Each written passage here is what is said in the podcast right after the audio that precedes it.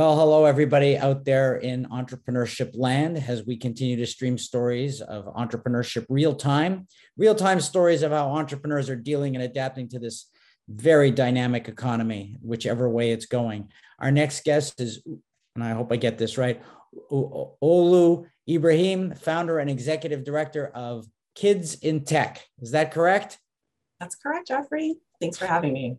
Oh, it's my pleasure. Tell us what uh, Kids in Tech is. So, Kids in Tech is a Lowell based nonprofit. We were founded in 2016.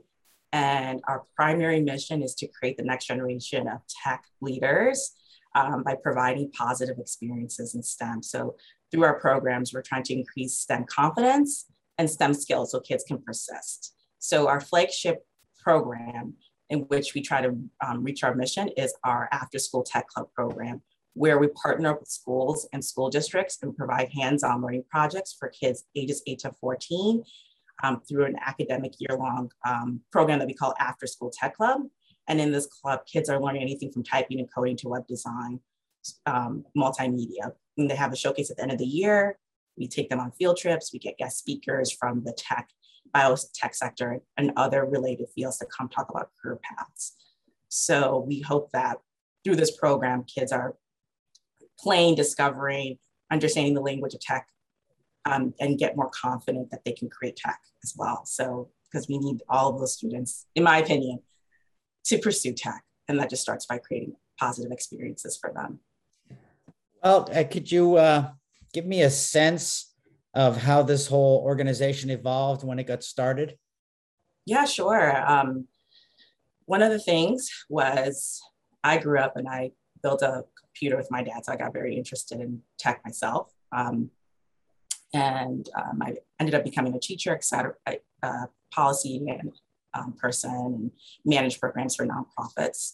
So I think my personal background plays into this personally because I see I saw the personal effects of uh, having positive STEM experiences early, but also I was looking for volunteer opportunities in my local community, and I just kind of I didn't see a lot of organizations really thinking about how do we get kids to get comfortable with computer science, computer literacy, computational thinking skills as a at a young age and using after school programs to do that because kids spend 20% of their time in school and 80% of the time is out of school. So that's the space to really innovate. So I thought, okay, if I'm not seeing this in my community, let me ask around if people would think this would be a good program. Let me talk to kids and then you know, Kids in Tech was formed after that, just kind of seeing a problem and asking people in the community what they, what kind of programs would they want to see to um, solve this problem, and kind of evolved from there.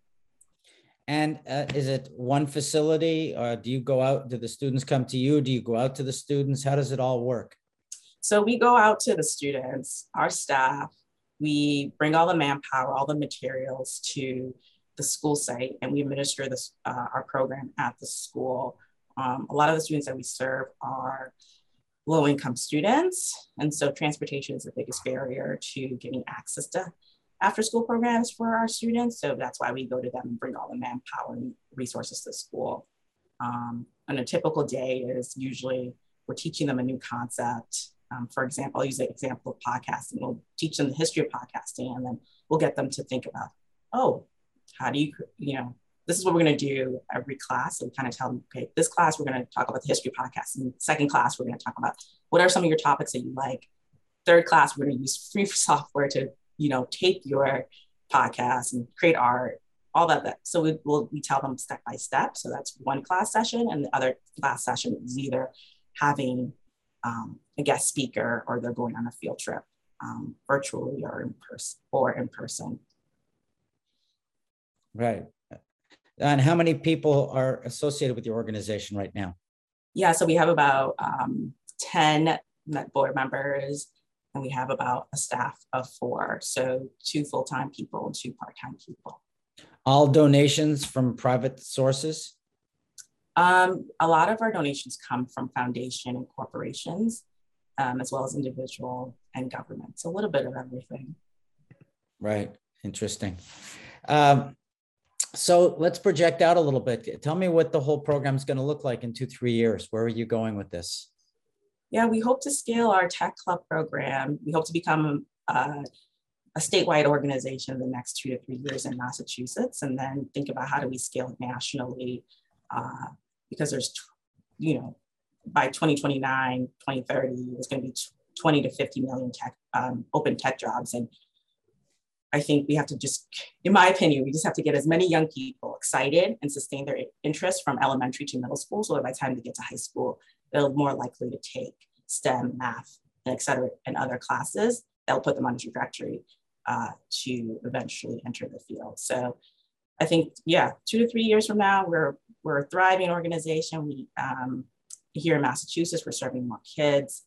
And then, we're, and then we want to become a national organization and serve kids nationwide, as many kids as we can reach. Um, because you feel you're building a foundation for the future, right? To deal and live with technology. Yes, correct. Yeah. So, do you think AI is going to change uh, what you're going to do and what it's going to be like for people? Um, that's a that's a very interesting question. I think AI is already here, and um, it's going to get integrated. It's already integrated to a lot of things. I think it will be integrated to a lot of things, um, but I don't think it's something to be scared of. I think um, there's just going to be new types of jobs that are going to be created, and that's what we want kids to understand. With new tech, every time there's new technology, there's new jobs being created. Um, and that's what we want to prepare them for. So um, that's my opinion on, on that. I know some people might disagree, but I, we've seen this as we look at history of the world, right? New technologies built, we go away with the new and create new jobs that support that new technology innovation. So I think there'll always be jobs in AI um, as a result. Right. Uh, if somebody's looking for your organization, how would they find it? Yes, so uh, our organization is www.kidsintech.org. Um, you can email us at info at kidsintech.org. We have opportunities to volunteer. Um, if people are looking for volunteer opportunities, you can talk to them about that. And if you just want to support, you can also go to www.kidsintech.org um, slash donate. And your contact data too? Is that all right to ask for? Oh yeah, sure. Um, my you can you can in the same email info at kidsintech.org you'll be able makes to. it quite easy. And you can find me at j davis at mage that's mageusa.com my management consulting firm. You can also find this interview uh, on many of our sites you can find it on our website radioentrepreneurs.com and linkedin radio entrepreneurs spotify facebook twitter at biz on radio on the radio Instagram, YouTube, iTunes, Google Podcasts, and Stitcher. So you're going to be all over the place with us. So I want to thank you for being on the show today and remind everybody this is Radio Entrepreneurs.